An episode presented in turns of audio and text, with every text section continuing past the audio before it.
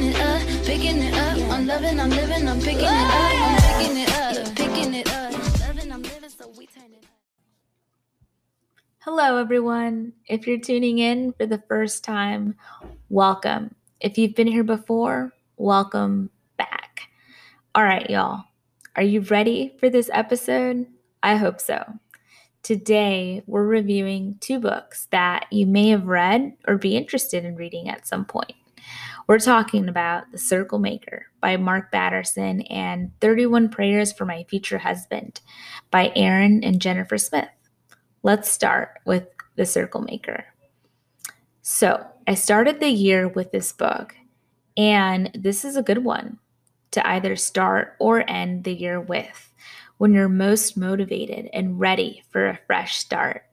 This book will light a fire underneath you by taking your prayer life to the next level and your dreams to another element. The premise of the book is basically this your desires require divine intervention.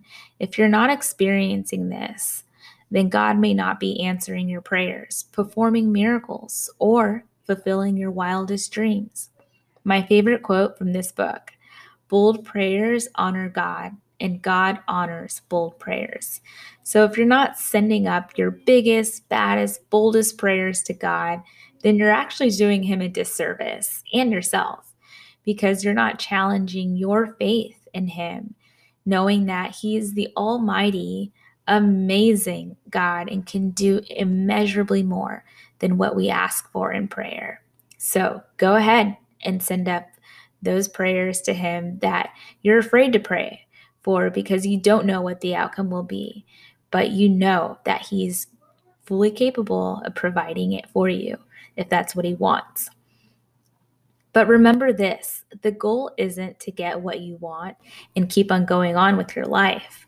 This may actually be your selfish ambition. On the contrary, the goal is to get what God wants for you. The author tells us to draw circles, spiritually and physically, around the things God wants for us. But how do you know if what you want matches up with what God wants? You pray in His will, and then you wait patiently for Him to show you what that is. When you start to struggle during this time of waiting, because you will, you rely on Him his strength, his love, his ability to do what man cannot do. This will build your character, your faith, and most importantly, your relationship with him. Personally, I've applied this to my life in a few ways, and I definitely need to start circling more prayers. Circling means you're praying for something continuously and you're literally walking in circles around it. For example, when I wanted to sell my car to upgrade to a newer model, I laid my hands on the hood and walked in circles around it as it was parked in the driveway.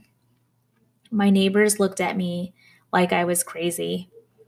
And perhaps I am crazy about circling these prayers. I've also circled things that God didn't want for me. So don't feel like God's going to answer a prayer just because you asked. He's not going to give you what he doesn't want for you. And believe me, that's a level of discernment only he has. So you can trust it. The last thing I circled that came to fruition was my boo. If you need some guidance on how this works, let me know. I'm happy to help. Now, for some pros about the book. The book has a two in one edition, which is a bonus copy. In the back of the book, there's a section called Draw the Circle. It's a 40 day devotional application of the principles that were laid out in the book. This is really helpful for putting what you read into practice. Another pro, it's easy to read and easy to retain the principles that you've learned throughout the book. There's a combination of personal success stories from the author's life as well as the Bible, which is always a plus. This is also something you'll want to read over and over and refer back to as a refresher. And finally, it's a New York Times bestseller. Need I say more? No cons for this book. I'd actually give it five stars and highly recommend it to anyone who has something to pray for. Basically, everyone listening listening to this podcast. Next, 31 prayers for my future husband. This book is definitely for the ladies. However, there's a male version of it called 31 Prayers for My Future Wife, in case any of you men are interested. As the subtitle denotes, this book was written to prepare your heart for marriage and to pray for your spouse. So, this isn't your typical leisure read. This book is, a, is for a specific kind of person with a super specific prayer, as the title suggests. The book is laid out by themes and corresponding scripture references as well as a letter to God about this, and then blank pages for you to journal a prayer for your future spouse. The author sprinkles in seven challenges to fulfill and pray over. My favorite part of the book is challenge number seven to write a letter to your future husband.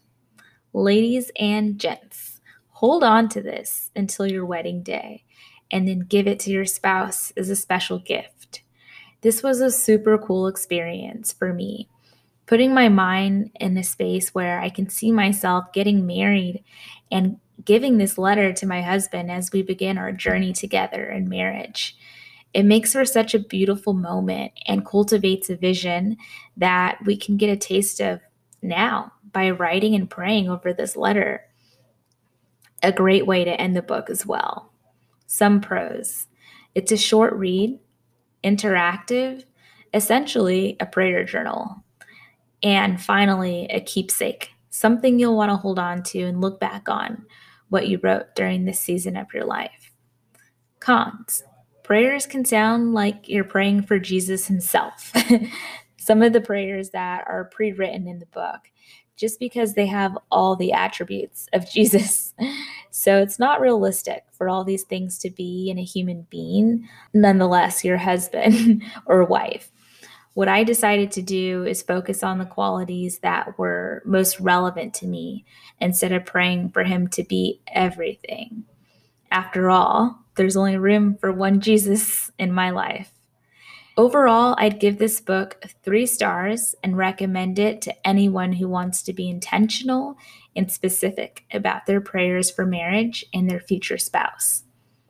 I'd also recommend reading the book Closer, the closer you are to marriage, or else it can accelerate your longing for this, which may not necessarily be as close as you'd like it to be.